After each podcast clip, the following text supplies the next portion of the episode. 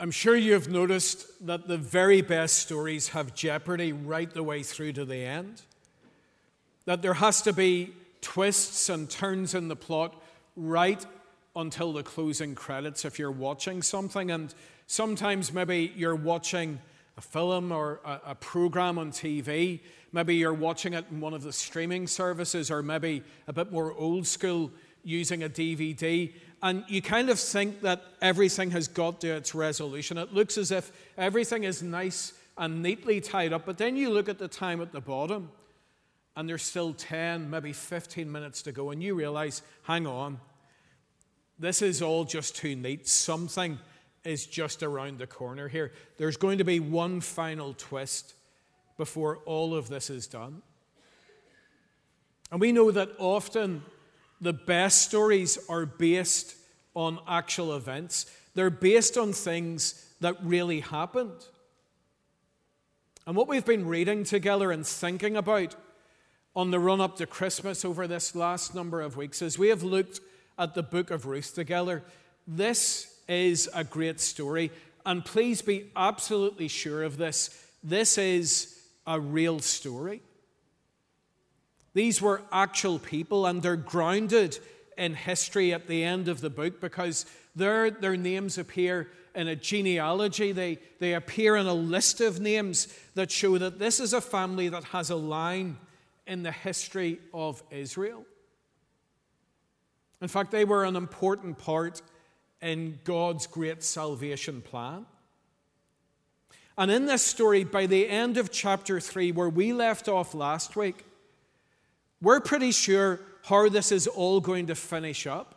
That a story that started so badly looks as if it's going to actually end well. Because our hope is that Boaz will step in and he will save the day. That was certainly the hope of the main characters in the story. Remember Naomi's confidence back in chapter 3, towards the end of the chapter in verse 18 that when Ruth reports back all that has happened, she is confident. She tells Ruth, Boaz will not rest until the matter is settled today. And we saw last week Ruth's confidence in boldly approaching Boaz in the way that she did on the threshing floor at night and boldly asking him to be her redeemer. Remember the way she did that? Back in chapter 3 and verse 9, she says, Spread the corner of your garment over me, since you are a kinsman redeemer. And what she's effectively saying is, Take me under your wing, rescue me, protect me. And she was confident to go and ask this of Boaz because of all that she knew about Boaz, all that we've discovered in this series and this book so far. That Boaz was a godly person, that he acted in the way that God did. In the case of this story, he showed loving kindness, the kind of loving kindness that God shows us. And as we get to the end of chapter 3, we're confident that things are going to be okay because of Boaz's intention to get it all sorted out. Because on that night, there on the threshing floor, he makes a promise to Ruth. In chapter 3, verse 11, and he says to her, Now, my daughter, don't be afraid. I will do for you all you ask. And how amazing those words must have been for Ruth, given her circumstances, that Boaz is saying, Don't worry, I'm going to act. I'm going to get this sorted out. And yet, as we come to the final chapter and our final time in the book of Ruth today, there is still jeopardy. There is one final twist. There's one potential problem that could sour this beautiful love story. One hurdle that needs to be cleared before we can have the happy ending that we're all hoping for. So turn with me again, please, to Ruth and to, to Ruth chapter 4. And as we look at this chapter for a few moments today, again, we get to see that the customs and the tradi- traditions of this time and this society were so different from how it is today. And not all of this is easy for us to understand, but the key facts are so clear. And remember what we have discovered about this role of kinsman redeemer. We have discovered that for a woman in Ruth's day and, and Ruth's society, it was the most terrible thing to be left alone. To be left as a widow meant that you had no hope and no future. And so the Lord, through his law, made provision for widows and orphans in these kinds of circumstances. That in the law, in the book of Deuteronomy, provision was made that if a man died, that his brother would marry his widow and buy his land in order to give that woman and that family a future. And in a case like this, where there was no surviving brother, then the next closest male relative could volunteer to buy the land, to marry the woman, and to redeem the situation. In other words, to put things right, which is why they were known as a redeemer, a kinsman redeemer. And so, this is the problem that we have as we arrive at chapter 4 that there was, in fact, a closer relative to Naomi's dead husband than Boaz. There was one who, by right, could take the role of kinsman redeemer. And you'll remember that Boaz was, as we're told at the beginning of chapter 2, a worthy man. He was a standout kind of person. He would have done the right thing. And he always made sure that things were done right which is why he had to do this in the right kind of way. And that's why we read of this long and this pretty formal process here in verses 1 to 12. And all of this happens at the town gate. It's the place where all of the important business of the day was transacted. So if we just really quickly scan down through those verses, first of all, in verses 3 and 4, Boaz explains the situation to this unnamed relative. He gives him the opportunity to be the person who will buy the land. And the man agrees to buy it. And all of a sudden, it seems as if Boaz's plan is starting to fall apart. But then, if you look on at verses 5 and 6, well, this man suddenly changes his tune when Boaz explains that Ruth is included in the arrangement, that under the rules and the provisions that are in place, he would be agreeing to redeem her also, and he would have to take her as his wife. And the man's tune changes. Look at verse 6. He's really clear about it. Then I cannot redeem it because I might endanger my own estate. You redeem it yourself. I cannot do it. Now, all of the ins and outs of this, all of the fine details of this, are pretty complicated. And it's not only that they're difficult to understand, some of the things, and you can read scholar after scholar, seem impossible for us to fully understand looking back at this so many years later.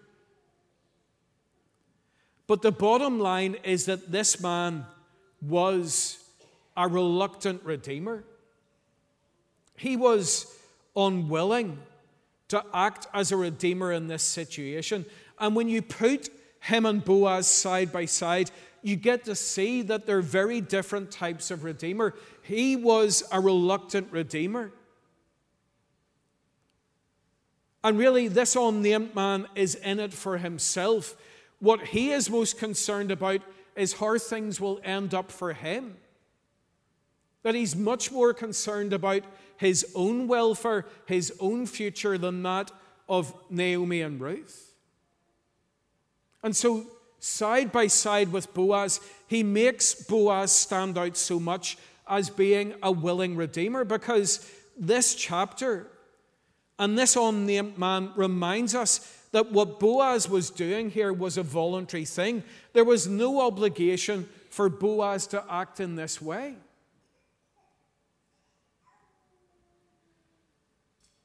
But he did it out of love for Ruth.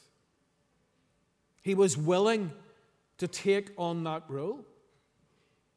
And his commitment is sealed in what is a really strange way to us in verse 8 by the, the closer relative taking off his sandal and giving it to Boaz. That was really like a handshake and the signing of a contract rolled into one.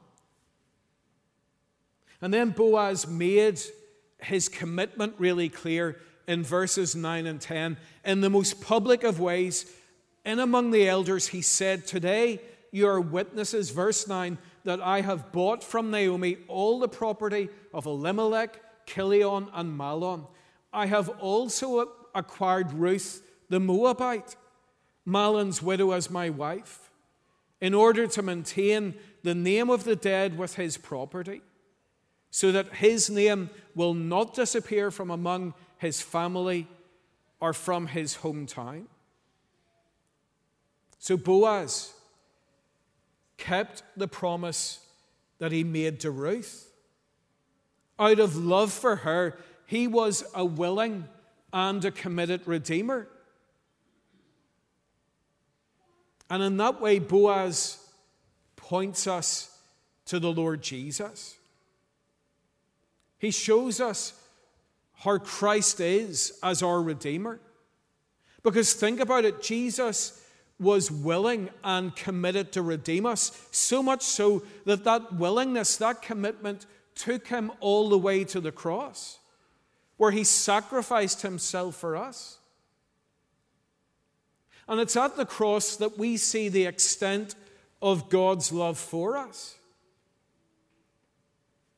So today, do you see your great need of this redemption? And have you trusted Him? Have you trusted Jesus as your Redeemer?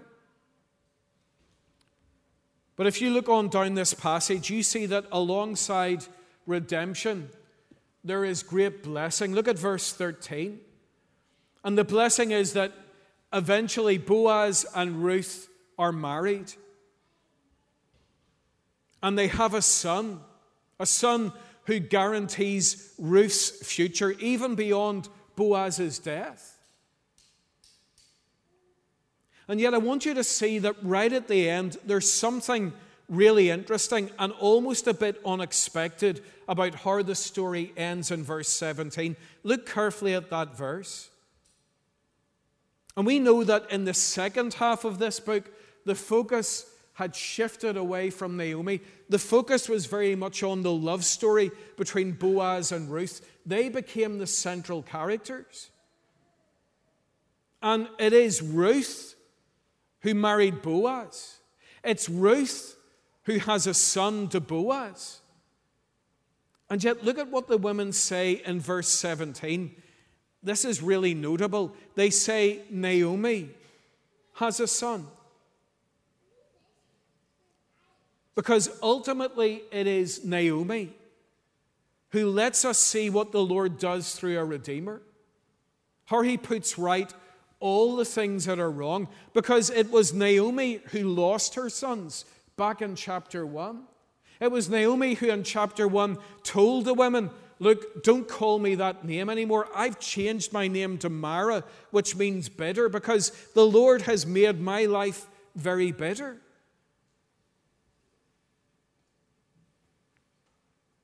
And indeed, these women who say that Naomi now has a son were the very same people who, back in chapter 1, verse 19, exclaimed, Can this be Naomi when she returned and was so stricken with grief that she didn't look like herself anymore? And so it was Naomi who was ultimately blessed by the Lord through her Redeemer Boaz. And that's such a beautiful picture of what redemption is. Think about it the woman who had lost her sons was now cradling a son. The woman who had lost her future was now holding her future in her arms. And so, verse 17 is a wonderful verse. It is the happy resolution that we've all been waiting for. It is the happy ending that we had hoped for. And yet, it is not the end of the book. In fact, the book ends with a list of names, and here are the final names in that list in the closing verses, verses 21 and 22. And if you were to read your way through that book in one sitting, you might get to that list of names at the end of chapter 4 and think, what's that all about? What an anticlimax. Why didn't they just finish it at verse 17? Now that is the Hollywood ending. Here's this woman who has lost everything and she is holding her grandson, she is holding her son. Fade to black. That's where it should end. But I want you to think about this list of names as being like the closing titles that you sometimes get when you've watched a long, long series on TV or a long movie, and you know how it ends. It tells you what happens to the people next. And all of the key characters, you see a photograph or a little clip of them, and it says, they went on to become the president of whatever and tell you about the rest of their lives. That's what these closing verses are doing. Reminding us that this story, as brilliant as this story is, is just a, a small chapter of a much, much greater story. That God, through Boaz, not only brought salvation and deliverance to Naomi and Ruth, but the Lord would use Boaz and Ruth as part of a great salvation plan that would bring rescue to countless people that the son that Boaz and Ruth had would be part of a line leading to David, the greatest king of Israel, and ultimately a line leading to Jesus, to the Messiah, to the one who is the King of kings and the Lord of lords, the one who came into this world to save his, his people from their sins.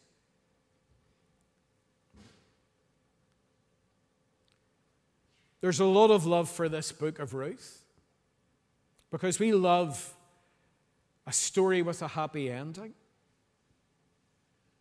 But this Christmas, as we look at the world around us, as we look at conflict in the Middle East and Ukraine, as we look at political discord in our nation and locally as well, and then maybe as we look at our lives and we look at our family and we see many problems that sometimes overwhelm us.